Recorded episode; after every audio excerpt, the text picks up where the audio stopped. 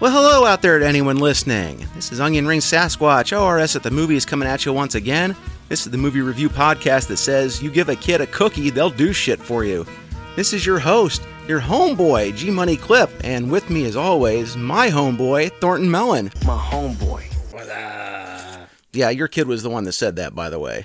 You give a kid a cookie, they'll do shit for you. Okay. It was in our uh, Birdemic review. It's it's interesting. It's been a while since I had you over here. Yeah. The last one we did was Caveman, a movie which you thought was funny, and I thought what Mark David Chapman did was funnier. and when I hear you laughing at stuff I say, it sort of makes me question my own existence now. So it's a little slow getting back in. Yeah, we Yeah, I got. gotta uh, catch up on the stuff you've done with the kids in the cracks. you should. That Birdemic one was a lot of fun.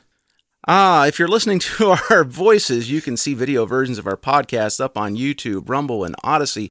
Just finally got around to finishing one from the blob, which means it's only about, oh, a year between videos at this point. You can reach out to us and get a hold of us at email at ors at the movies at gmail.com or reach out on X, formerly known as Twitter, at the G Money Clip.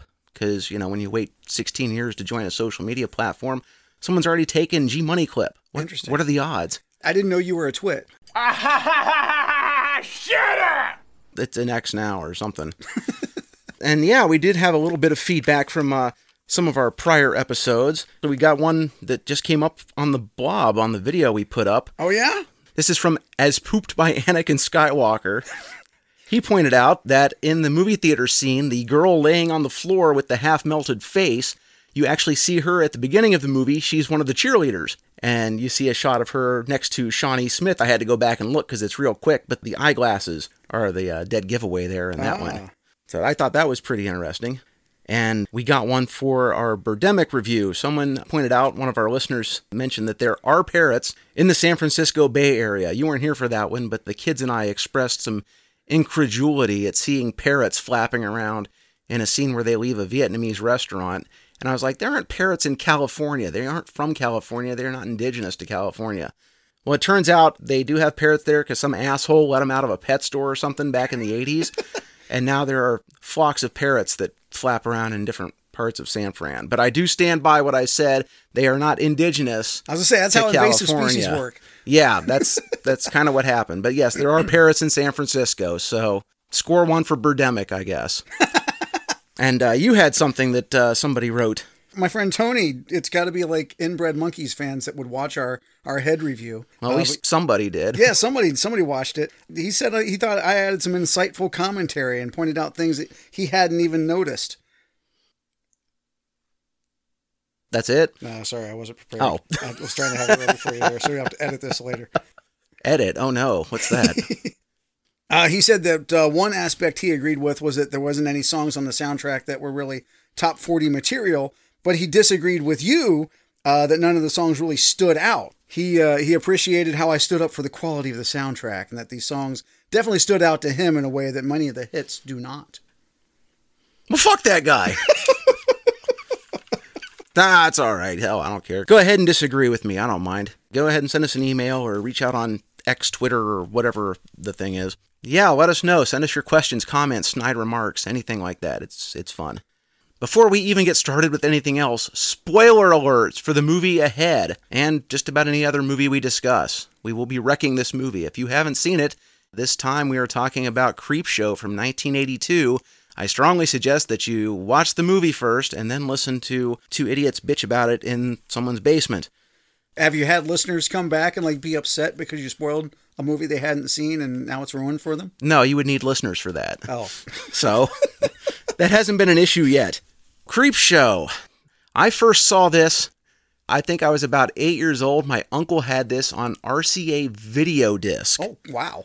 If do you remember those at all? I, I remember they existed. I never had any. Those are laser Yeah, discs. or, yeah. yeah, they're different from laser discs. They came in these big plastic cases. And essentially, I found out many, many years later, the way they worked is instead of being read by a laser, the discs were read by a stylus. So it was like a record player for movies. Oh wow! And like records, they could also get scratched if they got worn out and old and would just start skipping all over the place. The technology had been sort of developed in the 60s, didn't get released until the early 80s. So by the time it came out, it was already obsolete. And uh, because RCA just had already sunk so much money into it, you had the old sunken cost fallacy, and they kept going with it, and they kept making discs until about 1986. And I think it was estimated that they lost hundreds of millions of dollars Oh, wow. on this whole project, and that's why they got bought out. I remember hearing about those, but I never knew how they worked or. They had like 60 minutes on a side, so you would always invariably have to take the disc and it came in a plastic case. You would put the case in, Mm-hmm. pull the case out while the disc stayed inside, and then you would have to go in, get it, flip it, put it back in to well, play the other like side. big 3.5 floppy disks, didn't they? Oh, they were huge. Yeah. Yeah. they were like the size of records, but like the thick plastic cases. Yeah, right, right. And uh, you can see them if you go to like half price books or something. They they have them, It's like where people are selling them. I don't know who would buy them, who would have working equipment for them, but doesn't stop some people from getting whatever. But yeah, any movie you had, you would have to flip the thing, and if it was over two hours, it came on two discs. Okay. So it was the same thing as if you had like a movie on two VHS tapes back in the day. What a story, Mark. long way around to get to the point that he had it on video disc. So I saw it way back, you know, I'd be over at my cousin's house and we'd sit there and watch that to a point. And we'll get to that. Oh, okay. I think for me, this would have been something to see on HBO at some point over the time in the mid late 80s. Yeah, that wouldn't surprise me. How old were you when you saw it first time, do you think? I don't even remember. 10, 11, 12. Okay. Yeah, this would have been about 1983 when uh, he had that disc. So to talk about Creepshow, we've really got to talk about the the driving forces behind it.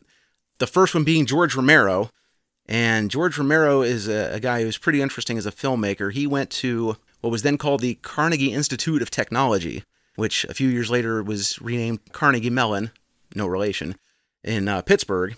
And after he graduated, he started making commercials and short films. And one of his first paying gigs was actually his one of his first horror movies. Uh, Mr. Rogers gets a tonsillectomy. Okay. I'm not kidding. Mr. Rogers' Neighborhoods filmed in Pittsburgh. He was one of those guys. Whenever they would do the picture thing on the wall and show you how crayons are made or whatever, he was one of the guys who went out and shot those movies for Mr. Rogers' Neighborhood. Okay. And he shot the film of him in the hospital getting a tonsillectomy. And he George Romero said he was legitimately terrified making that movie because it was like his first big sort of thing. He's filming in a hospital, had no idea what he was doing at that point and he was working for a company called Latent Image, and they made television commercials. That was way back in 1966. And after a few years of doing that, he felt like he and his crew had enough experience where they would be able to make their own movie. So he got nine of his friends and other folks in the industry in Pittsburgh. They formed a company called Image 10. Each of them pitched in $6,000. So they started with like a nest of 60,000 bucks and went out to make what would become Night of the Living Dead Oh, okay. Yeah, yeah. they had to take breaks every so often to raise more money, and they ended up getting about $125,000 all told, which would be about 1.1 million in today's funny money. And one of the funny stories going back to the Mr. Rogers thing, he wanted the actress who played Lady Aberlin in Mr. Rogers' Neighborhood to be either Barbara or Judy in Night of the Living Dead, depending on when you ask him. He gave different characters that he had wanted her to play, so I'm not sure which one exactly. Okay. And Mr. Rogers was like, No! No, no, no, no, no, no, no, no, no! No! No, no, no, no, no, no, no, no, no, no, no, no, no! No! No! Not this fucking time! No fucking way, no fucking way! No fucking way, no fucking way! You made me look a right cunt! He was very protective of his show. He didn't want kids to see her talking to Daniel Tiger one day and then go out to the movies and see her smashing a zombie's head in with a sledgehammer or I think something. that would have been bad for the show. Eh, maybe. Send the wrong message. It didn't hurt her too bad. She stayed with the show the entire time it was on, like all 33 seasons or something, but that was amusing to me. So they shot Night of the Living Dead in and around Evans City, Pennsylvania, and that was released October 4th, 1968, and eventually grossed about $30 million worldwide.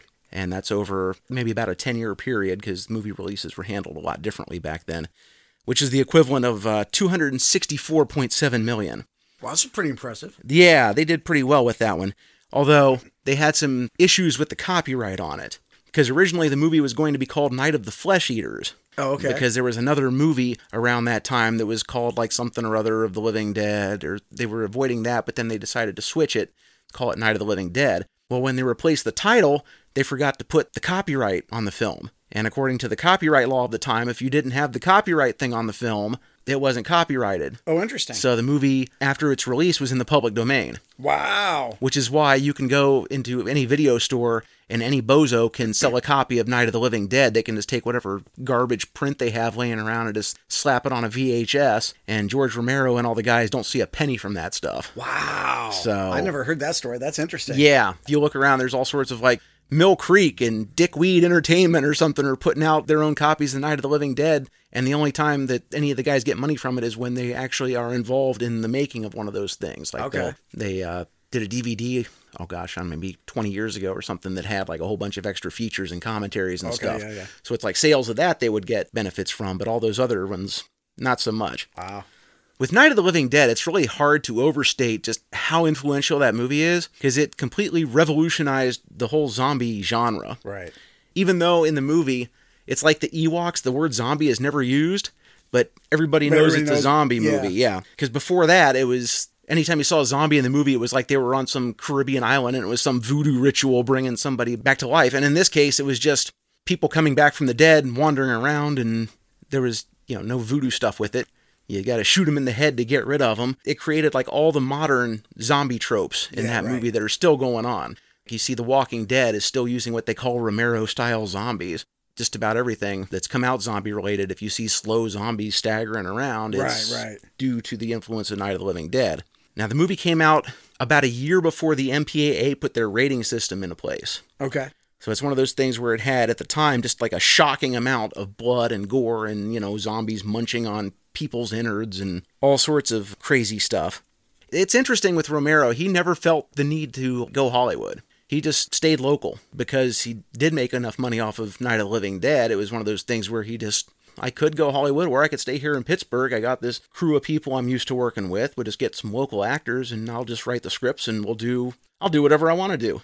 And because we don't have big stars in the movie, it's one of those things where the budget's so low. If it Right. hits, great. If it doesn't, we're not out a ton of money. And was able to keep his artistic freedom that way.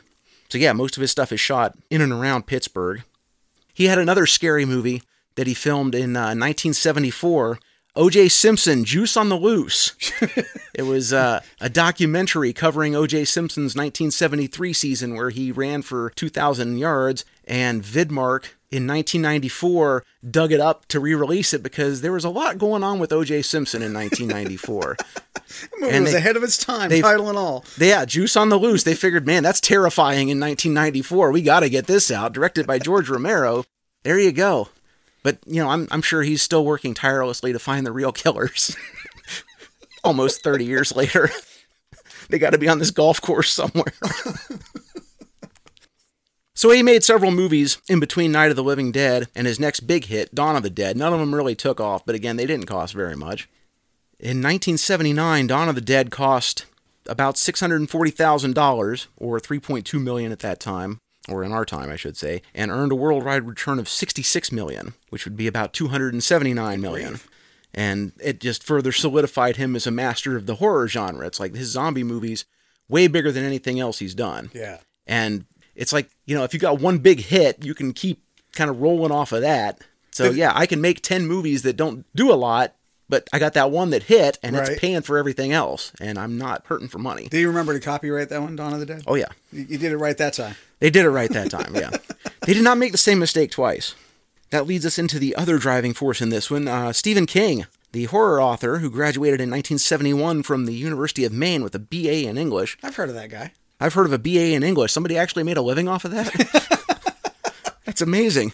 He actually had a teaching certificate and turned to writing because he didn't get a teaching job right away. So he had been working on stories while he was looking for work and he was selling them to like men's magazines. Once he had gotten a teaching job, he was writing some novels. The fourth novel he wrote was the first one he got published. Oh, okay. Carrie back in 1973. And then he had after that string after string of novels, Salem's Lot, The Shining, The Stand, and that kind of leads into when he meets George Romero in 1977. Romero was showing his vampire movie Martin at what was going to become at some point in time the Sundance Film Festival Oh, okay. and there were Warner Brothers executives there. They saw it and said he should meet Stephen King because they had just bought the rights to Salem's Lot, which was the vampire story the modern uh, studio executive thinking is, hey, this guy just made a vampire movie. We just bought a vampire book. We have to get these two together. So what happened eventually is that Warner Brothers decided they were going to do Salem's Lot for television. They figured it was just going to be too long as a feature film. We can spread it out over a couple nights on TV. They got Tobe Hooper to direct it, the guy who did Texas Chainsaw Massacre, and nothing came from Romero on that project, but he and Stephen King hit it off. And a little while later, they were looking at making King's book The Stand into That's an movie. interesting decision to do that with Salem's Lot at the time, though, because you would have been so constrained with what you could do on television. I mean, Yeah. even today you'd be constrained on what you could do on TV versus something that you could do on film. But But even again, it's- then, in the '70s, that would have been even so much harder. Yeah, but you're looking at okay, this is a big book. We got to either cut it down to a two-hour movie, or we can make it like four hours long, Right. and put more detail in and stuff. Even if we can't show as much blood and gore and whatever else on Sure. on TV, I think they were just kind of looking to do the story justice as much as they could. Gotcha. Which is kind of what happened with The Stand, because George Romero is meeting with Stephen King, and The Stand is a big book. Mm-hmm. At the time it was released in 1978, it was 823 pages. He did an uncut version in 1990 that was something closer to 1200. Oh wow. So it was a huge book. So they're sitting there looking at it and talking about it and thinking, you know what? We are probably not going to get the kind of budget that we would need to actually do this story justice as a movie. And it wasn't until 1994 that The Stand got made, and even then, that was another TV miniseries. yeah. So yeah, it was, it was one of those things where they decided, all right, well, what do you want to do instead? George Romero had the idea for doing a horror anthology movie that would follow the history of horror movies. So like you'd have one of the segments be 1.33 to 1 black and white, like the old movies. Then you'd have like a big Technicolor widescreen thing, like, you know, in the 50s, a 3D segment, all the way leading up to like the modern day. King said, you know what? Why don't we do something like EC Comics? EC Comics started out as education comics Okay. and uh, started by Max Gaines in 1944, and it was focused on education and kids oriented stories. When Max died in a boating accident in 1947, Now, this is not a boat accident. yes, it was, his son William took over and in 1949 and 1950 started a line of new titles and changed the name to Entertaining Comics. And the most notorious of these were Tales from the Crypt, The Vault of Horror, and The Haunt of Fear. They featured much more adult oriented stories and gruesome artwork, especially for the time, you know, Sure, late 40s, sure. early 50s. They were pretty incredible. And it, they drew a lot of heat and accusations about the potential for corrupting the youth. and EC on its own was a huge reason for the creation of the Comics Code. So in 1954, EC stopped making the horror comics, and eventually the company was sold in the 1960s. William Gaines focused on another thing he was doing at the time called Mad Magazine, Oh yeah, yeah, yeah. which started as a comic under the EC umbrella, and he remained the publisher of Mad until his death in 1992. So yeah, Alfred E. Neuman comes from all that stuff as well. Right. I gotcha. Okay. So they decided, King and Romero, yeah, we could do something like that. How long would you need to write a script? Stephen King said, give me 60 days and I'll get you a script. And on day 60, there was the script. Romero was a little hesitant about that because he had always written his own movies. But he also said, you know what, it's kind of a lot of pressure off of me. I don't have to worry about the screenwriting part. And, you know, one less thing to mess with. Sure. So I like that. And it well that and it's Stephen King, so I mean if you're gonna have somebody writing a horror movie for you, Stephen King's not a bad guy to go Yeah, to. that would help you relax a little bit. It's not like he gave it to Joe Blow. This guy kind of he knows what he's doing. He knows what he's doing. A different format for him, but again, it's one less thing George Romero had to worry about. Like most of the Romero movies, Creepshow was filmed in Pittsburgh and surrounding areas, including Monroeville, which is where the mall from Dawn of the Dead was. Okay. Is in Monroeville, PA. I suppose at this point, we'll get into the movie here itself. So we kick off the movie with a cold open, apparently at Halloween time, because, you know, the jack o' lantern in the window. Sure, sure. We've got Tom Atkins playing dad here, who's throwing his son's horror comic out because he really doesn't like it for some reason. Tom Atkins at this point had been in a couple of John Carpenter movies before this. He was in The Fog and Escape from New York, and he was the lead actor in Halloween 3, which actually opened just a couple weeks before Creepshow did. Oh, okay. He's from Pittsburgh and knew George Romero. The part he wanted to play was Jordy Verrill. Oh. But George Romero had to tell him, yeah, we've, we've already got somebody for that part. so, hey, you want to be the dad in, in the wraparound? It's not a big part, but, you know, it won't take you very long to film. So here he is yelling at his creepy kid. And the creepy kid is Joe King, Stephen King's son, Oh, yeah, yeah, okay. who is now a famous horror writer himself, going by the name of Joe Hill. and watching in the, the opening sequence there, it's hard to tell, like, who's worse off. This dad who's being a complete dick, or the kid who's likewise being a complete dick. Yeah, the, the, the kid's kind of crazy. He's creepy. And it's like, no, wait a second. Dad, your kid has all this horror shit up in his room. Are you really surprised he's reading a creep show comic book? It's crap! How's he reading this crap? it's This shit's crap! He called the shit poop. Well what's funny is Dad seems to know a lot about the magazine he just threw away. He's like giving all the spoilers as to what's to come. Right. He's talking about all the, the things that happen. It's like, did you read this? Are you being a hypocrite? He then sits down and drinks a beer that's half beer and half foam. yeah, so after he gets yelled at and smacked by uh, the old man, the kid is visited by the creep, which was actually made from a real human skeleton. Came- Really? it came in a box marked product of India. Don't ask. But yes, they have like a real human skeleton that they added stuff to and kind of had on a, a crane to make it look like it would float without you being able to see wires and stuff. Interesting. Then we get an animated sequence that takes us to the opening credits and introduces our linking device, the comic book itself. Now, the prop comic in the movie was drawn by Jack Kamen, who had worked on EC Comics back in the 50s. Now, I bet you're wondering, why are there four editors on this?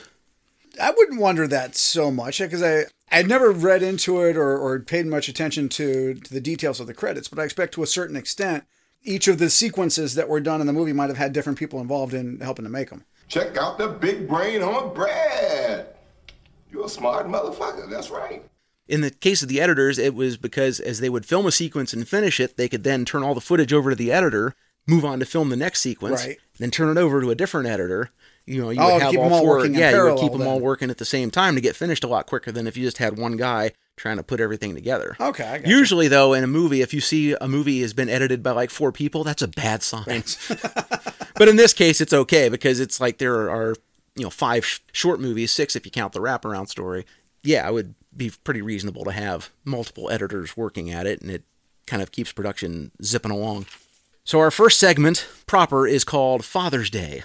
Now, what's interesting with the movie is because of the anthology style, unlike any other Romero movie to this point, they were actually able to get a lot of stars. Yeah, there were a lot of big names in this movie. And and the cast is an interesting mix. You've got like a lot of old pros and some younger guys on their way up. Mm-hmm. So in this case, Viveca Lindfors, who plays Aunt Bedelia, was in movies with Errol Flynn back in the 40s, like doing swashbuckling pirate movies. She was like the queen sending him out to go explore whatever. And of course, then you got guys like Ed Harris, who hadn't quite hit it yet. Yeah. But the next year, 1983, he would be John Glenn in The Right Stuff, which really got him to take off. right, yeah. that I was gonna say this was really early before he was he hadn't Yeah. quite broken as a star at this point. Yeah. Yeah. He had been in uh, Romero's previous movie, Knightriders, in 1981, which does not feature a talking car. It's something different. Well, no shit. Yeah, it was it was next year where he got his big breakout role and has never really looked back. His wife Cass is played by Elizabeth Regan, who I can find no information about anywhere. This apparently is the only movie she's ever been in, which Oh, is a, a shame because she kind of reminds me of Nancy Loomis in Halloween, and I kind of like that. This is the first time early on in the movie we see the comic book styles and transitions into the different scenes as they go along. Yeah, yeah, as, as it's the comic book cell going into the next comic book Yeah. cell like it's drawn. What do you think? Is it do they work or are they kind of annoying? I kind of dug it, just because it kind of keeps you in that feel of what this movie's inspired by, and, and kind of it kind of gives you the feel of, of what inspired this from the genre, from the old '50s pulp comics, the way that they were, and it, kind of keeps you rooted in that as it unfolds. I think looking back on it now, 40 years later, it looks kind of chintzy and cheesy, but at, at the time, it would have been rooted in this medium that existed, you know, 20, 30 years ago, that now we're doing an homage to it and so it reminds you of all of that as you go. It's certainly unique. I can't think of too many movies that have also done the transitions in a similar way. Certainly not before that. Right. I mean, And, unless uh, it's like a, a superhero movie that in some ways kind of But doing even something like that. Yeah, even the superhero movies don't do that. Right, right. Not that I can something like of. out of Batman, you know, in the '60s, Spider-Man on the old uh, electric company. Maybe that's it. It was something like that. So in this sketch, the family is giving exposition about Dotty old Aunt Bedelia's father having her boyfriend murdered and introduces us to the ashtray, which will appear in every other sketch in the movie. Oh, I totally missed that. Yeah, Really? Yeah, the ashtray that she bashes his head in with pops in in every other story. Some of it's real quick. I think there's just one of them where there's it's like one shot real fast that you see it, but it shows up in every other sketch. Oh wow, I'll have to keep an eye out for that next time I watch Yeah. it. What's kind of strange is they call Bedelia the patriarch of the family. Mm-hmm. You mean Cass hasn't told you about dotty old great Aunt Bedelia, the patriarch of our clan? She'd be the ma- the matriarch. Yeah, are women the patriarchy now? Did I miss something? Was this movie ahead of its time? Or are women men in this thing? Is that cultural appropriation? I don't know. so Bedelia goes to her father's grave on Father's Day, as she's done every Father's Day, which is also the day that she killed him. So she's out there getting crunked on JB and has the airing of grievances. I got a lot of problems with you people. Now, you're gonna hear about it. and we get uh, the flashback to her killing the old man, who likes to scream and, and yell at her for his cake. Well, it's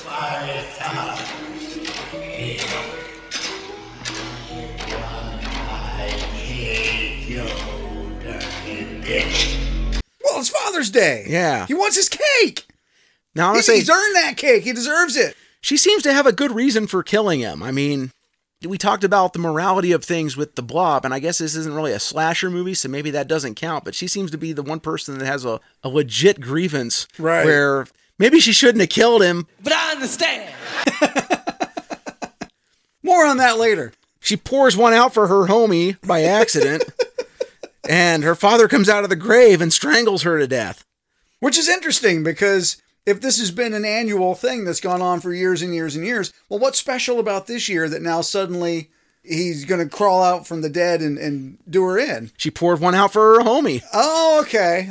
Maybe that's it. She never spilled the booze before, and that That was the magic that, ingredient. that got him going. In Finnegan's Wake by James Joyce, somebody spills whiskey on Finnegan, and he comes back from the dead and starts shouting about him wanting more booze. So I don't know if that's a Stephen King thing where he's kind of winking and tipping his hat, or if it's just somebody reading too much into it. But okay.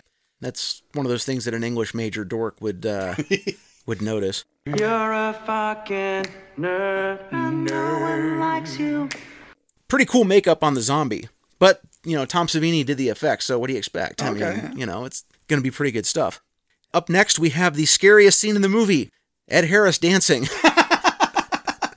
and it's Well, I enough. thought he was doing all right. it's enough to make Elaine Benes blush. Are you kidding? He's got some moves. Oh, he's pretty fly for a white guy. And the show has reached a new low. He said that, yeah, the biggest thing I remember is having to do some silly dance, and George was no help at all with how am I supposed to dance? I don't know, just do it.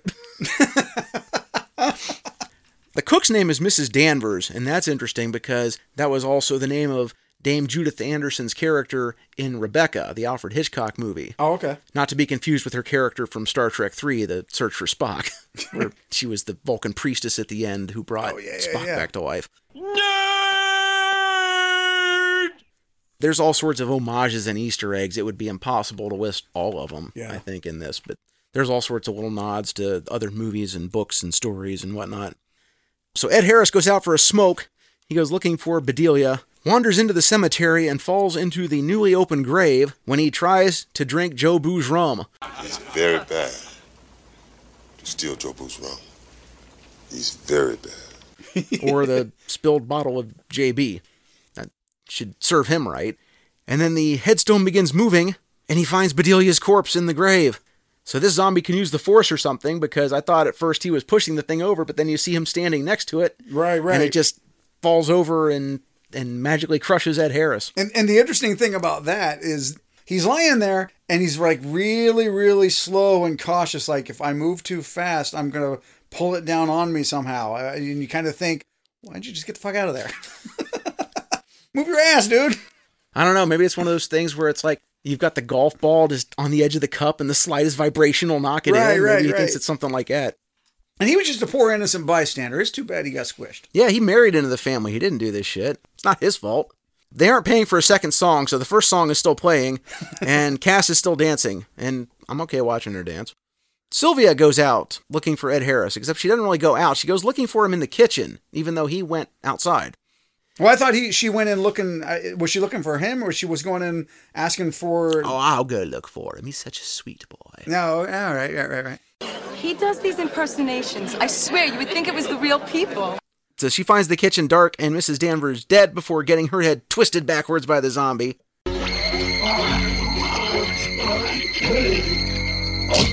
Damn, someone get this dude his cake. He really, really wants his cake. So then the last two of them go looking for everyone else and find that the zombie has got his cake, which is Sylvia's head on a platter. I just want to know why, when every time they would go into the kitchen and the lights are out, why didn't anybody flip the light switch? That's a good question. Did they not? I thought somebody went and flipped it and it didn't. No, because because yeah, because no? both the times they go into the kitchen, well, the lights are out. What's Yeah. going on in here? And they just kind of stu- and they like Hey, walk why is it in so really dark? cautiously, but well, turn on the lights. it's weird because uh, the stories in this thing are just about all of them are about revenge. Right, right, right.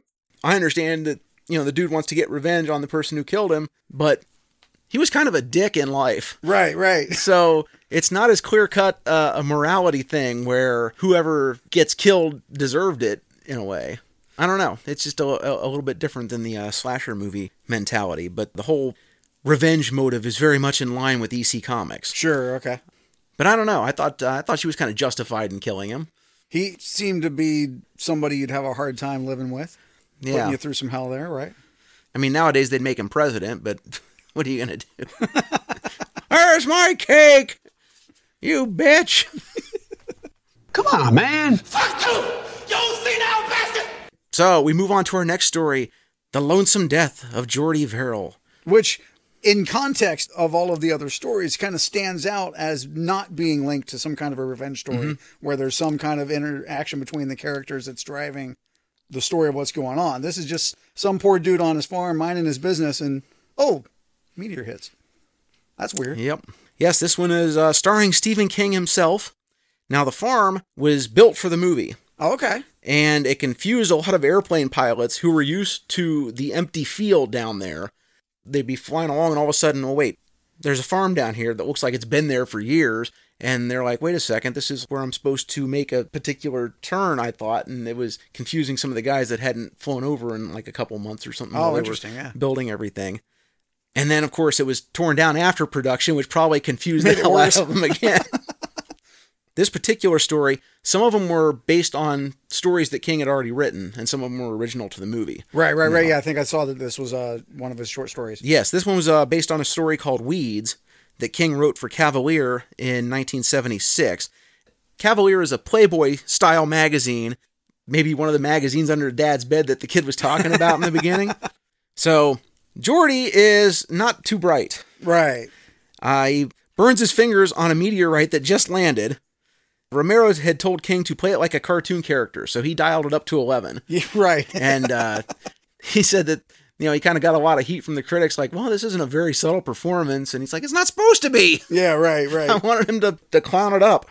It's interesting. that I think of the stories through this, this is the one that probably stands out to me the most that I remember as a kid. And I don't know why that is because it's the story itself is pretty mundane and boring. It's just this dude, he finds the thing and then it, it kind of proceeds from there. There's not a lot of interaction between characters, not a lot of witty dialogue or anything. But for some reason, this is the one that stands out in my mind more so than the others. So he fantasizes about selling it to the college, which has a department of meteors. Department of Meteors, yes. And he wants two hundred dollars for it, which is uh, six hundred and thirty-six dollars and thirty-two cents in today's funny money. so even now, it's still not a lot you would think for a, an honest-to-god meteor. So we see that he has nasty blisters from where he burned his fingers on the meteor. Got meteor shit on his fingers. Yeah, yeah. When he uh when he dumps water on the meteor to cool it off, it cracks apart, and the meteor, now worthless, is filled with a blue liquid, and we get the line of the movie, Meteor ship. which cracked my cousin and I up to no end back in 1983. Meteor shit. so he goes back into the house and he's watching the WWF. Bob Backlund versus Sika, aka Samoa number one. So you can hear Vince McMahon calling the match as he's sitting there having stuff start growing on him. And meanwhile, out in the yard, there are strange plants growing everywhere and stuff is growing on his fingers. And he wants to call the doctor, but he imagines that the doctor is going to hack his fingers off. The doctor and meteor scientist played by the same guy. His name is Bingo O'Malley. He was a local Pittsburgh actor. He also shaved his beard off and played Jordy's dad a little later in the sketch too. So that's the Oh, okay, guy. yeah, yeah. So as time passes, the plants grow on everything he's touched. This is one of the things where Tom Savini said he really liked working on Creepshow because it gave him a chance to do different things. Whereas, you know, working on the zombie movies and stuff, it's a lot of blood and gore and stuff, and this one gave him the chance to do like plant monsters, rotted flesh zombies, and things of that nature. You know, all sorts of uh, a range of things to do instead of just one particular thing. And he said that all the effects he did on the movie were great except for anything he tried with Stephen King. Really? He said nothing worked with him. He was trying to do an effect that actually showed plants starting to grow out of his skin, and for whatever reason, he couldn't get it to work. He had contact lenses showing his eyes turning green Oh. from the plants, and Stephen King couldn't keep them in. Hmm. He didn't wear contacts, couldn't get them in his eyes, and that had to be scrapped. So everything else worked fine, except for whatever reason, nothing worked with Stephen King. The one effect that they did kind of have, uh, it was his assistant that did it. Oh. So Tom Savini just couldn't get stuff to work. Jordy draws a tub full of water and is warned by his dead father not to get in. But he gets in the tub anyway, and by morning he is completely covered with plants. Now, what they did is the plant man was actually Tom Savini's assistant laying kind of against the wall with his legs like he was the plant man is sitting, but the guy is like laying flat on his back. So it's really his legs. Then you got like the wall that the top half of the plant man is leaning against. The guy is laying flat underneath it. Okay. So the top part where he's going to get shot, he's trying to direct the shotgun without being able to see where I he's, gotcha, I where gotcha, he's okay. aiming, and they're telling him no, a little bit more left, a little bit no, up, up, okay. And he said every time they set the thing off, it caught the plant man on fire, like every time. Oh my goodness. they had to put it out. What's weird is when he becomes the plant man, his voice is exactly the same as the corpse from the first sketch. Oh, okay, They, yeah. they sound identical. Please, God. Let my luck be in. Just this once.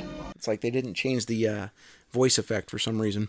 So Jordy has said that he's had nothing but bad luck, but his luck is in as he shoots himself, and it's like, wow, this got dark really fast.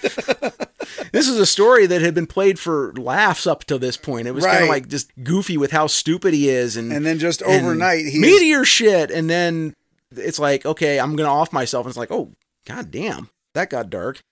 The news report in the morning says that there's plenty of rain on the way, which is good for the plants, but not for the people. Which brings us to our next sketch Something to Tide You Over. And this one is with a young Ted Danson. Yeah. And after seeing the movie at a cast screening, he was talking to George Romero and telling him, Yeah, I just got this TV show about people sitting around in a bar or something like that. It's probably not going to amount to anything. Cheers premiered in September of 82, which is about six weeks before Creepshow came out. Oh, it pre- premiered even before the movie came out. Yeah. I didn't know Yeah. that. Yeah, okay. Yeah, he saw like they did like a assembly cut or something like that and ran it in the summer for everybody to see. And uh show ended up going for like what, 12 years? Yeah, I think it ended deal. in 94. He made something out of that show. So Leslie Nielsen was kind of in the middle at this point, transitioning from serious roles to comedic. This is after Airplane, but before Naked Gun. Okay, yeah, So right. he's kind of in that stretch where he's starting to move along. It's one of those things where he kept people off balance on the set because he had like a little portable fart machine that he would always set off. Like they'd be out somewhere and someone would come, oh, Mr. Nielsen, nice to meet you. Oh, thank, thank you. and then people would just be like, oh, what the hell, dude? And he just thought it was the funniest goddamn thing. Now, this is an original story for the movie, but it has a little in common with another Stephen King short story called The Ledge. Okay. Which also features a rich cuckolded husband who takes revenge on his wife's lover. And that story was put on screen in Cat's Eye in 1985. Oh, 1985. yeah, yeah, yeah, I was gonna say. Yeah, with uh, Drew Barrymore. Young Yeah, Drew with James Barrymore. Woods. I think James Woods is in one of them. Uh, was he the guy on the ledge? Yeah. Okay. Wrong! Been a while since I've seen that, but yeah, it- it's sort of the same thing. The guy finds out his wife's been cheating, and he Mhm. gets revenge on the uh, on the lover. But in this case, it's Leslie Nielsen taking Ted Danson down to the beach. He plays a tape for him where his wife is begging Ted Danson for help. Now, this was not filmed around Pittsburgh. This was filmed at a state park in New Jersey. And what's funny is you get out there, it's supposed to be in the middle of nowhere, so they're actually filming at the beach, so the house you see in the background is actually a matte painting. 'Cause they didn't have anything out there. This was like a state park, and they had this area cordoned off so that people wouldn't be going by, and they had the crew was out there sweeping up all the footprints, had everybody marching in single file like the sand people. To, Sure, right. You know, mm-hmm. make it easier to, to cover the tracks. So Nielsen forces Danson to bury himself neck deep in the sand before he can see his wife. It doesn't look like it would have been a lot of fun. No, not at all. He does seem to get a lot of sand kicked in his face, although a lot of it kind of disappears in between shots, which is nice. You know, they're like cleaning him up in between takes so he doesn't have to sit there and suffer with it. I mean, you got to balance continuity with taking care of your actors and not Sure. making them miserable, especially when they got big clumps of sand in their ears and shit like that. But they, yeah, they had them like sitting in a chair in a big hole instead of actually standing. So, you know, Oh, they were able to sit and chill out and That's interesting. they buried yeah. him up there. Leslie Nielsen brings down a TV and a shitload of extension cord. so he can show on the TV his wife is also buried up to her neck with the tide coming in. The wife is played by Gaylen Ross, who is the lead actress in Dawn of the Dead. And this was actually her final acting role hmm. because she transitioned into directing after this. She'd only been in a couple movies. There was Dawn of the Dead, this, and one other one before it when they did the remake of Dawn of the Dead in 2003, the Zack Snyder, they wanted her to come back and kind of have a cameo because they got all the other actors that Oh, they yeah, could yeah. from that to kind of show up for little brief cameos, and she didn't want to. So what they did is they named one of the stores in the mall Gaylen Ross. Oh, Like okay. it was a fashion designer or something like that. What a story, Mark. So what they did with this, they made a wave machine for the actors. So that way they could film them further up the beach and not actually have to worry about the tide coming in Yeah, sure. and hitting Yeah. them and then have to worry about if they could get them out of the hole fast neat. enough or something like that. It would have been a lot more dangerous if they had done that and probably would have taken a lot longer to film. Right. Ted Danson is forced to watch on TV until the water shorts it out, and he threatens Nielsen that he's going to get him. And it's really kind of cool and unsettling the way that he just looks directly at the camera Right. and says he's going to come back and get him. And it's like, okay, that's kind of creepy. And I think up to this point in the story, if you had done it a slightly different way to elongate it, make it a little bit longer, this has got a very Edgar Allan Poe, Cask of Amontillado kind of vibe to it in Mhm. terms of this revenge story and the way it's played out. Yeah. It's just, this is dark on its own. And I think you could have cut it and ended it, you know, there, and it would have stood on its own in a completely different genre. Help! Yell all you want, Harry. Help! Help! Help! Help! Nobody's gonna hear you, Harry. Nobody's gonna hear anything. But now the fact that it continues on the way it does is what makes it creep show now. Yeah. The tide comes in, and we get a shot of, of Ted Danson's head completely underwater. They had his head in like a tank with someone giving him a scuba rebreather in between takes. Oh, okay. And Tom Savini was standing by with a sledgehammer because they had a vacuum system to get the water out as fast as possible. But if it didn't work for some reason, his job was to smash the tank with a sledgehammer to get the water out so that Ted Danson didn't Oh, drown if crap. something happened. And that's a cool shot too. That's another one of the things that stands out to me that I remember watching when I was younger is this bit of his head underneath the water and he's And then the, the way the light, especially when like the kill sequences are in this thing where the The red light the, kinda pops the out lighting behind behind him. them, and Yeah. they do like the comic book frame style with that sort of thing. I guess they couldn't do what they did in For Your Eyes Only in the underwater sequences in that one, the Bond movie. Carole Bouquet had trouble with her ears, so she couldn't actually film anything underwater. Oh, okay. So what they did is they faked it. They put in bubbles in post and had fans blowing her hair and then ran it at like slow motion. Oh, it really? Like her hair was floating in the water. So anytime you see her and Roger Moore underwater in that, they aren't underwater. Like Okay. with the close ups and stuff. But it probably would have cost more to process and more to do the effects and all that Right. instead of just actually putting them in a tank and giving them oxygen. It's a cool shot, but it doesn't make sense. The water is obviously completely over his head. Yeah, right. He wouldn't And, still be and as soon as the water's up over his nose, he would have drowned. so it's like you got another eight inches of water over his head. Why is he still alive? So Nielsen goes back later to get uh, his TV and his VCR, but there's no body. I didn't quite get that bit that the body was gone and he was like he was expecting to see it because here's the TV half buried in the sand and here's this bucket that's half buried in the sand. Well, dude was buried up to his neck in the first place, so I would expect that the tide would have just buried him and he'd still be there buried. He didn't go try to dig in the spot where he was. He just, oh well, there's no body here. He mu- it got washed out. Well, why would you think that? He's clearly still buried there. But Or that's just he? me. Or is he? Yeah, I wouldn't have thought that the tide would have washed him away. That was the whole point of you burying him is so he couldn't get out. yeah. It's not like it's going to dissolve the sand afterwards and he would be able to get out somehow. That night, they both come back as seaweed covered zombies and we get Dutch angles, all uh, Battlefield Earth. Right. Except I'll allow it because we're not doing it the entire movie and it's one of those weird comic book. Exactly. Uh, Stylistically you know, now it makes sense. Weird, oh my god, this is the craziest thing I've ever seen where you're off balance. Yeah. And you know, now it's it in line makes with sense. Batman. Yeah, And, and what they did. it's one of those things where okay, the stylistic choice. Oh, uh, yeah, that's all right. the thing about Leslie Nielsen here, dude really did a good job, like looking completely terrified that he's just this cool, suave dude that the entire time, keeping his cool. And for him as an actor in this bit, just completely losing his shit. I, I thought he did a really great job. Yeah. What's interesting about this is though, even though George Romero created the trope of shooting zombies in the head to kill them, uh, it doesn't work on these zombies. They're already dead. To your point, yeah, all the zombies are already dead, but they make the point of saying, you can't kill us because we're already dead. yeah, that's because Stephen King wrote them and not George Romero.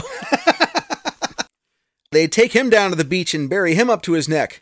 He says he can hold his breath for a long time, but the look on his face At at, the the, end, very makes me think that he's not telling the truth. All right, so we get on to our next story, The Crate. This is the story where eight year old G Money Clip tapped out. Oh, really? I was okay with walking corpses and meteor shit and seaweed zombies. This fucking monkey in this thing. oh, hell, Hell no. Nope, nope, I'm out. We got some cartoons or something we can watch. We got some Donald Duck. I'm out of here. That was it. And I never saw, I know we're getting ahead a little bit, but once the monkey shows up, I did not see the last hour of the movie. Oh, wow. or however long it is from that point for a long time. So I had no memory at all of the fifth sketch because I had never seen Oh, it that's awesome. for years. but uh, yeah, this is uh, this is the one where I noped out. And you know why? Because you're a big fat pussy. Now this one is also based on a Stephen King short story by the same name, which came out in 1979, published in Gallery, which is another porno mag. Now the opening party scene was filmed in George Romero's backyard. Oh, okay. In the house he was living in in the uh, the Pittsburgh area at the time. This uh, we get Adrienne Barbeau in this one. Now she wasn't sure about taking the part because she wasn't a drinker and Okay. didn't know if she could pull off playing drunk. She's like, I'd never been drunk before in my life. What do I? I don't know if I want to do this. Now she was still married to John Carpenter at the time. Oh. So John Carpenter's like, you would be crazy to pass up working with George Romero. Are you kidding? And yeah, she ended up taking the part. What's funny is you can see uh, she's complaining about something and she says something about that etiquette crotch. And you can see her mouth, she is clearly saying cunt, not Ah. crotch. so they decided at some point, yeah, we probably better tone that down a little bit. But you can see, yeah, her lips don't match the words, but you can you can read them. Her husband is poor henpecked Hal Holbrook Yeah. who is famous for playing Mark Twain in a one man show that he developed when he was a student at Denison. He did the show for over 60 years and finally retired it in 2017. Now, he uh, at one point actually reached a point in life where he was older than Mark Twain was when he died, and he was still going out there and doing his show, amongst being in you know many many other movies. Yeah, sure. character actor and a ton of stuff. The whole thing kicks off when a janitor drops some change and finds a crate under the stairs dated 1834, and he calls one of the professors away from the party. And here we get the fun bit where Hal Holbrook fantasizes about killing his obnoxious drunk wife, uh, shooting her in the head with what looks like a Smith & Wesson Model 29, which is the same style 44 Magnum that Dirty Harry uses. Oh, okay, yeah, yeah, yeah. Which is also funny because he was in Magnum Force, the second Dirty Harry oh, movie Oh, yeah, with yeah, Clint. Eastwood. Intentional? I'd like to think so. but yeah, hey, nice shot, Right. everybody. Hell of a shot. Nice round of applause from the guests before getting snapped back to reality. Poor guy. Horlicks University is actually Carnegie Mellon, no relation, in Pittsburgh. George Romero graduated from there in 1960, and Amberson Hall is actually Margaret Morrison Carnegie Hall. So they just changed the names a little bit. Well, No shit. But yeah, it was all filmed at the school there. Okay. So the professor and the janitor take the crate out from under the stairs, and meanwhile, back home, Hal Holbrook fantasizes about strangling Adrienne Barbeau with his tie. And sticking with that theme of how, kind of like back in the first story, this particular character is so obnoxious and so rude, driving the people around them to want to kill them. yes, I'm getting the impression he doesn't like her very much. Yeah. He's clearly regretting his decision at this point. So as the professor and the janitor open the crate, the janitor sticks his hand in and is attacked by Fluffy. Now, Fluffy is what they called the monster on the set. That's what Is? Tom Okay. Savini and them they they nicknamed it Fluffy. Now, is there is there any significance you're aware of of the date that they selected for the June 19th, 1834? no, not that I, hadn't looked it up. I didn't know if there's any historical significance to the date. You probably should have researched this. not that I saw. I think they just wanted something that's like it's really really old and this thing is somehow still alive. Yeah, okay. And Tom Savini said that the monster should have been a lot skinnier. Looking back at it, he's like, yeah, we should have probably made the monster skinnier because it hadn't eaten for a long time. Right, right. But I thought it was pretty effective as it was. I got the hell out of there when that happened. I know that. And you know why? Because you're a big fat pussy. Yeah, it lifts the guy up with one hand into the crate, and then yeah, this thing scared the shit out of me when I was a kid. so many, many years later, I sat down and finished this. So the professor's freaked out and runs into a grad student and tells him what happened. The grad student doesn't believe him, but sees the blood and thinks maybe the professor's the one that did whatever he's talking about. Right. And what's interesting here is that Fluffy pushes the crate back under the stairs. Yeah. I don't know why. Well, I guess that's his home. So I think when the professor comes in later, he makes the comment that oh, this is where he was comfortable after because he was there for hmm. so long. He was going back to his safe place or something. Yeah, that would make sense. The crate is back under the stairs, but surprise, Fluffy's not in it. and he attacks the uh, grad student after the grad student hit it with a wrench, which really just pissed it off. So don't hit it with a wrench. Right. And this is the piece where, again, 40 years on, you go back and you watch this, that now looks cheesy as hell with the practical effects that they used at the time. But then would have been really kind of out there and on the edge of, oh my God, that's gr- gruesome. How could they do that? And Yes, it's very scary to an eight year old. I'll Yeah. tell you that. And you know why? Because you're a big fat pussy. then you watch it now and it's kind of like watching, you know, claymation or something that is stop motion stuff. That's like, oh, that's terrible. Yeah. That looks horrible. I don't know. I, I it looks all right. The grad student gets brutally mauled, and the professor runs away, going to Hal Holbrook's house for help. So he tells Hal what happens. He stays eerily calm through Yes. the whole telling. And He's got his uh, his wheels are turning. He's thinking of a plan. Hal drugs the professor and leaves a note for his wife. So he goes to college and does a Norman Bates, cleaning up all the mess that was left behind. And he left, left a note full of uh, salacious details to get Adrienne Barbeau to show up down at the school. And he's just barely finished cleaning up when she arrives. And he tries to get Fluffy to attack her, and then he seems to snap. It's like he's he's losing his mind. He's yelling for this thing to, to come get her. And then after a while, when it doesn't, he seems to kind of come back to himself like, oh, maybe this is just a story. Maybe this didn't really happen. It's almost like he seems to regret it for a 2nd Mhm. Until she starts hitting him and berating him, which reminds him of why he wanted to kill her in the first place. Right, right, right. And then Fluffy suddenly jumps out and gets her. So just tell it to call you Billy. so yeah, I I definitely wouldn't have appreciated the uh the, the humor of the sketch as much when I was a kid. All I know is that that fucking monkey had sharp teeth and was scary as shit, and I didn't want nothing to do with it. And you know why? Because you're a big fat pussy. Hal chains the crate back up again and uh, gets a nice scare as Fluffy is aroused, starts shaking the crate. And then he drives it out to the quarry and chucks it into the drink. So Hal and the professor decide to keep quiet about the whole thing and sit down to a nice game of chess. Well, what if it gets out? And then it gets out. Fluffy breaks out of the crate. What in the hell is this thing? It's something from the Arctic because it was it was on the side of the box. It was an Arctic expedition, so it's like some abominable snowman or something that's been Something. brought back. But yeah, there. If you overthink it, you kind of get lost in the well. Yeah, what the hell is this thing Yes. that it was brought back from the Arctic, but has been fine and still remains alive in this box that's been shoved under the stairs and locked in all this time that nobody knows anything about it. If you overthink it, you kind of get lost in it. Uh, Yeah. It's survived without food for almost 150 years. It doesn't drown. Right. And who brought it back from Antarctica and just said put it under the stairs? There's a there's a prequel to be told here somewhere. What's what's the point of bringing it back just to shove it under the stairs? We need we need Creepshow three to tell the the backstory on Too where late. this thing came from. We've already had a Creepshow 3. We'll get to that. oh oh I missed. Oh, I didn't know about three. Yeah, at this point, I don't think we're ever going to find out. We're at the one hour, 40 minute mark of the movie. Keep that in mind. Okay. As we go to our last sketch here, they're creeping up on you. First off, the song on the jukebox playing as the sequence starts is the same song that plays over the end credits of The Evil Dead.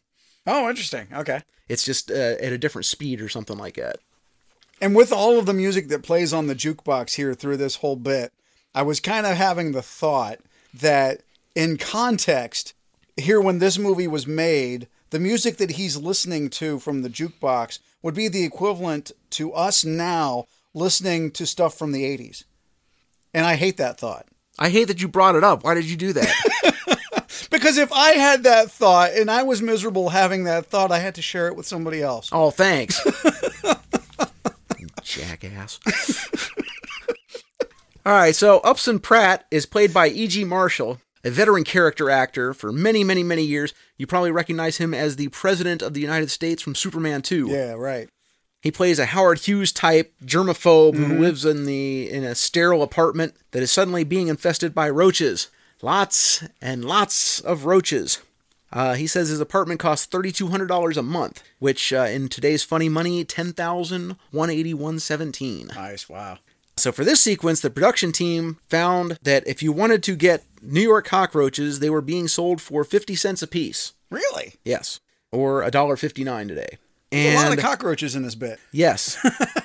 the 20,000 or so cockroaches they wanted would get expensive very quickly. Mm-hmm, mm-hmm. So they found it was cheaper to send two entomologists to Trinidad and had them bring back about 18,000 roaches. Wow. Now, these roaches had their own trailer so they could be contained. They called it the Roach Motel.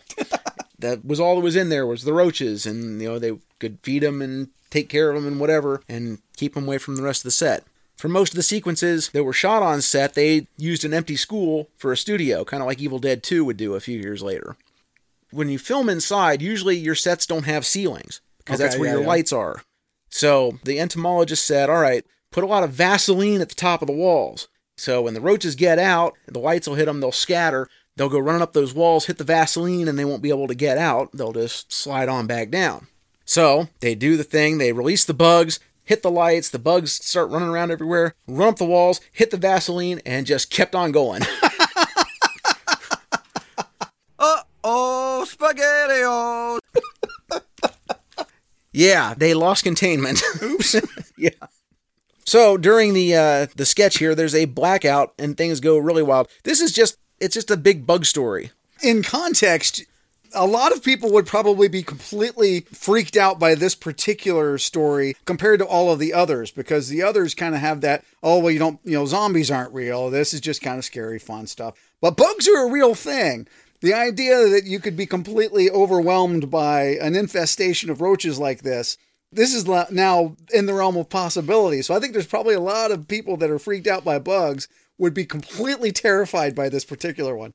See, I don't know because I mean, yeah, bugs are gross, but when are you ever going to see just billions of bugs showing up? And that's what I don't get is is why it happens. Sure, sure. Or how it happens. I understand that they're doing it because this guy's a germaphobe and like the last thing in the world he wants to see is cockroaches, but Mhm. where do they all come from? Right. Was there like a curse put on him or something? He's on the phone with the there's like a company he took over and the guy killed himself and his wife is on the phone and Mhm. Did she put a curse on him somehow? It's not very clear as right to why well and that's where happening. in this particular story the theme that kind of runs through all of the others of hey these people are kind of getting what they had coming because they're not very Yeah. nice people They're and not- comeuppance. yeah that here as he's hearing about this you know corporate takeover that the guy from the company that they just took over killed himself he's kind of happy about it oh that's Yep. that's a shame too bad Yep. so yeah he's kind of that and the way he treats everybody through the whole bit well you're not too heartbroken over the fact that he's you know chewed up by all these bugs at the end No, no. Anyway, yeah, he goes into his sealed panic room, but the roaches get in there too, and the the bugs burst out of his body in a giant gross out effect. They had uh, the mock up of him, and they needed something real thin for the roaches to get to, and they kind of shoved them all out. So they had tissue paper that they sort of covered with a little makeup to make it look flesh colored. Okay. So when they were able to like rip out of there, and then of course they got like the fake blood that wet the thing, and then they got the roach footprints and stuff all over the place, and And then that final shot of the room just being filled half up the, the glass with all these bugs. Yeah, now the production had to fight for this last segment because they were a little bit over budget, but there were only two actors in the thing, and it's like a short sketch. It's only about 15 minutes or Yeah. so. So they just went for it, and I kind of wish they didn't. At least it's short. To me, the last one is kind of a dud. Oh, okay. And, you know, the movie ends up being about two hours, which, if you stopped it after the crate, that's an hour 40, a little wraparound, and you could probably have this thing done in an hour and 45 minutes. Right, right. With the, with the wrap up and all Maybe that. Maybe this was a little too much. I, I I think it's a niche thing, kind of like you know, guys that have a phobia of bugs are gonna be completely terrified. Everybody else, maybe not so much. I suppose. I mean, if they had done spiders instead of roaches, I Yes, probably would have been like, Jesus thing. Christ, no thanks. And you know why? Because you're a big fat pussy. yeah, to me, this last one's kind of meh. So then we get our epilogue where two trash men, one of them is Tom Savini, the guy with the mustache, find the thrown out comic book. Then there's an ad for a real voodoo doll, but it's already been sent away for. The creepy kid has it and gives his dad a pain in the neck. and we wrap up. Right That's on. it. Do you got anything before we go to the aftermath?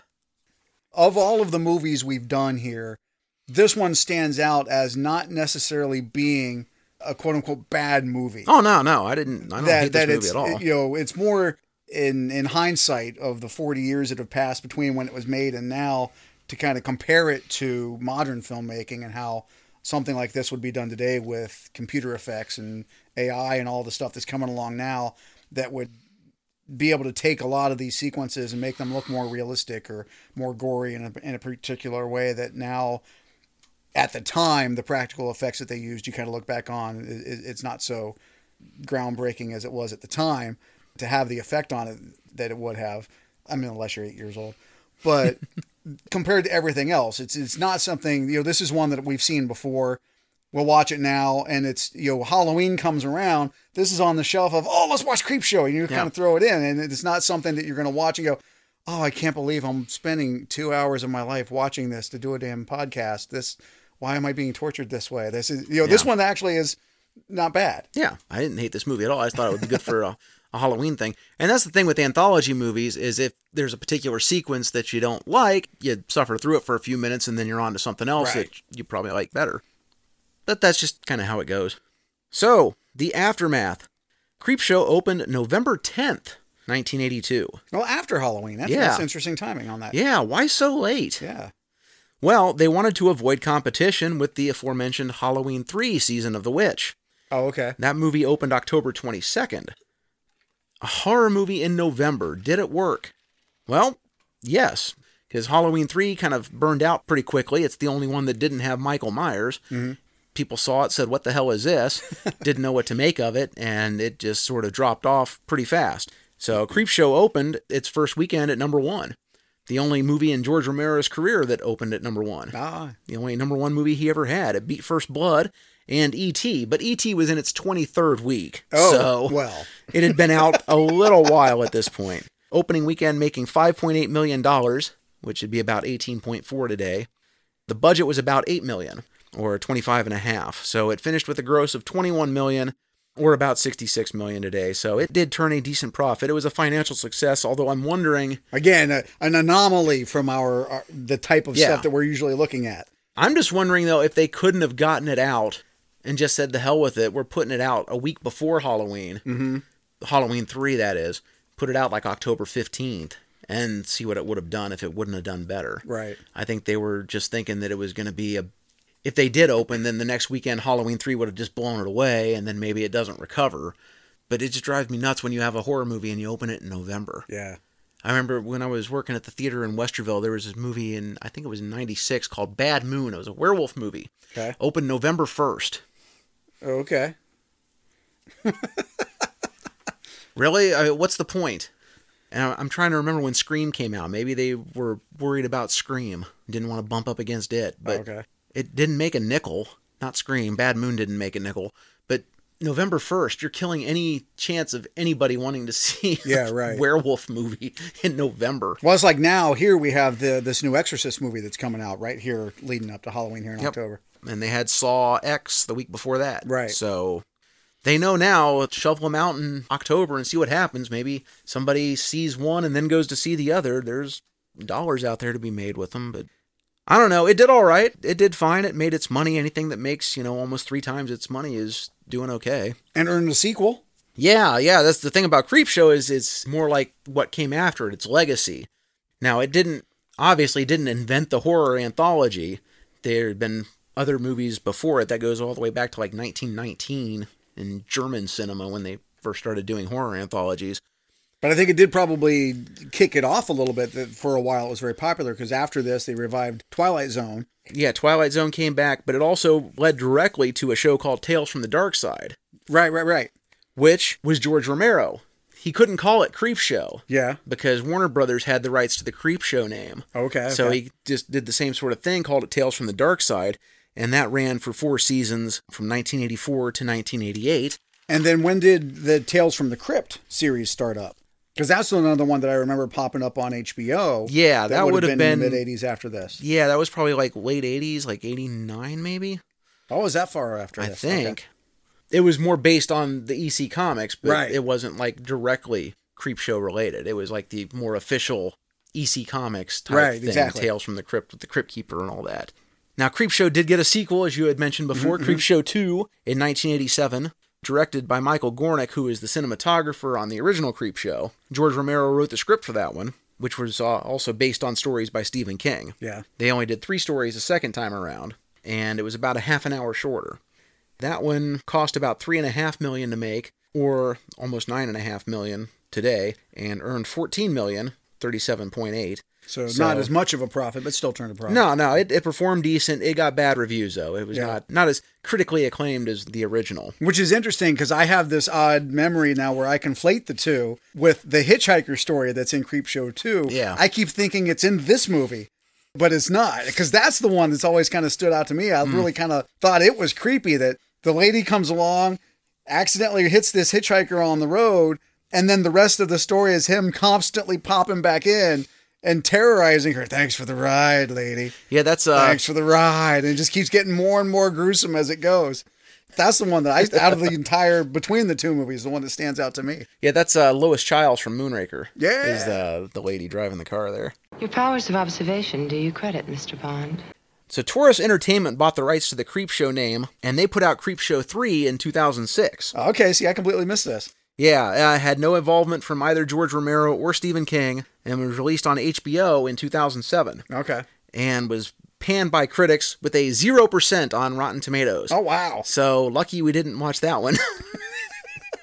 Fucking thing sucks! but there is now also a Creepshow TV show. Okay. Uh, that started in September of 2019 on the Shudder streaming service, which is owned by AMC, the TV channel, not the Gotcha. movie theater chain. Greg Nicotero from K&B Effects was the uh, producer and director on that show and has done a pretty good job with it. It's got a 97% on Rotten Tomatoes, 7.7 out of 10 average reviews, so it's doing pretty good. It's about to start its fourth season uh, coming up here on October 13th. Yeah, it's definitely had a lasting uh, impact. Just for comparison, the original movie has a 6.8 on IMDb and a Rotten Tomatoes rating of 65%. Okay. With all that said, Thornton Melon, would you recommend Creepshow? I recommend you stop being such a faggot. Well, sure. Yeah, this is a good perennial. But like I said, pull it off the shelf when you're going to watch some scary movies around uh, Halloween time. What's uh, what's your favorite story? What's your least favorite story? That's tough. My favorite is probably the one with Le- Leslie Nielsen and, and Ted Danson, where he's, he's getting buried in the Something to tide you something over. to tide you over. Yeah, where he gets buried in the sand. Because again, it, it kind of it stands alone up to a certain point as just being a very dark, like an Edgar Allan Poe story. You know, you go and you get to this guy and you lure him out, you bury him in the sand, and then leave him there. And it's like that's that's cool to me. That's like a dark, you know, Yeah. macabre story. You know, that's that's like oh okay, leave it there and you're done. So so I kind of dig that. Least favorite it might be it might be Stephen King's bit with the, the meteorite, just because it stands out as it's just odd. It's not gruesome. It doesn't have that same kind of. It's not zombies. It, it's not you know killer bugs coming in and taking over. It's not creepy really. It's just weird. So the meteorite comes in, and then this, this stuff just starts growing everywhere. So Meteor shit. He does these impersonations. I swear you would think it was the real people. So it's cool. I I didn't dislike it. It- Like I said, it's it's probably the one that, for whatever reason, stuck out visually in my mind. That he always got this stuff growing on his fingers, and then it's it's on his tongue as it's growing because he was sucking on his fingers, and it, oh no, not there. so, so it's it's got some fun humor to it. It's cool, but it just I think in context, that's the one that stands out to me. That's maybe the weakest of the bits. Now, here's the interesting thing because I remember you were thinking you didn't like the blob because it was more cheesy and not scary. and this is a movie that seems to me like it's definitely more cheesy than scary. Yeah. I- Unless you're like an eight year old and you're terrified of a monkey with giant sharp teeth. And you know why? Because you're a big fat pussy. That well, I think that's the thing with this movie is that when you think of the, your target audience and who would really appreciate this movie, it would have been made in 82, 83 when it came out. So it's being made for people who would have grown up with those pulp horror comics in the 50s and early 60s that now at this point they would have been kids reading that stuff and now they're growing up so they're going to appreciate this movie that's now based on that genre. It'll kind of touch home for them and even though it's kind of done in a cheesy kind of corny way to an extent nostalgia kind of comes in and goes oh yeah i remember reading those when i was a kid and they were terrifying and blah blah blah so you got that or you've got your you know eight year old 12 year old kids catching this movie and being completely terrified by it because they don't know any better And you know why? Because you're a big fat pussy. so I think when you when you look at it through a particular lens, it stands up that way. It's not so much just being made as a straight ahead horror movie. It's being made with a bit of a tongue in cheek wink to these old pulp magazines. Number out of 10, what are you giving it? I'd go probably five and a half, six. I like it! It's it's not. I mean, it's not like great filmmaking per se. It's not like a great mo- movie that you just like. Oh, want to give it accolades, but it's one. Like I said, in the context of all the things that we've watched or reviewed, it doesn't suck. It- It's Yeah. not something where you just watch this and going, "Oh, I, this was terrible. I never want to come see this again." This is this has got legs. It's a perennial fun popcorn flick. Throw it in for Halloween and have some fun. Yeah, definitely. This is uh this is one of those things where yeah, sit down and watch a scary movie. You can pop this in and it'll fit right in with your Halloween stuff. It's not too scary. Right. You know, you could probably show. I don't know if you should show it to an eight year old. that was probably bad judgment leaving the discs laying around. You know, when we were kids. But what are you gonna do? in contrast with everything else that's modern today, it's more probably some of the language and, and overtones Yeah. of things that some of this, yeah, I, th- I think by the time you're 12, 13 years old, you'd be able to watch this and probably laugh at it and have not too bad of a time. Yeah, I think in my case, like, see, I just would have made one change. I probably would have flip flopped the bug story and the crate. Yeah. And, and Make the crate the big finish. Yeah, I think because it's like okay, we've already had a wrestling reference in here today, so it's kind of like when you go to WrestleMania. the match before the main event is what they call the piss break match. It's a match nobody gives a shit about. You just hey, this is the time we got Hulk Hogan versus Macho Man is up next. I'm gonna go grab a beer, take a whiz, and I'm gonna miss the Red Rooster versus Bobby Heenan because who gives a shit? then you come back in and you can settle in and watch the big finish. You want to end strong. Sure. And to me, I think flipping the bug story with the crate would have been the thing. You want to end on the scariest one. Yeah, right. You know, the last thing is like the monster breaking out of the crate. And then you can go into your, your finish. I think I would have changed that around. I could agree with that. Yeah. I think my favorite story was the crate. I think that one's uh, that one's pretty cool. And then, like I said, the bug story just creeping up on you just didn't really do much of anything for me. I think if you had left that one out and just gone with four stories, it probably would have been better because the two hours kind of overstays its welcome a little bit. Sure, I could see that. If you had it about an hour forty-five, I think you know that's probably about the right length. But what do I know? I don't know anything. But yes, this should be uh, like you say, a perennial thing. You could pop this in on Halloween any year, and it's a pretty good time.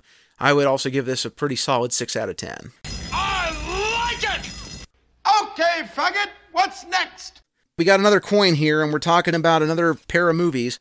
So we're talking about doing either the Dungeons and Dragons movie from the year 2000, or one of the ones I've wanted to do, RoboCop 3, the one with samurai ninja robots.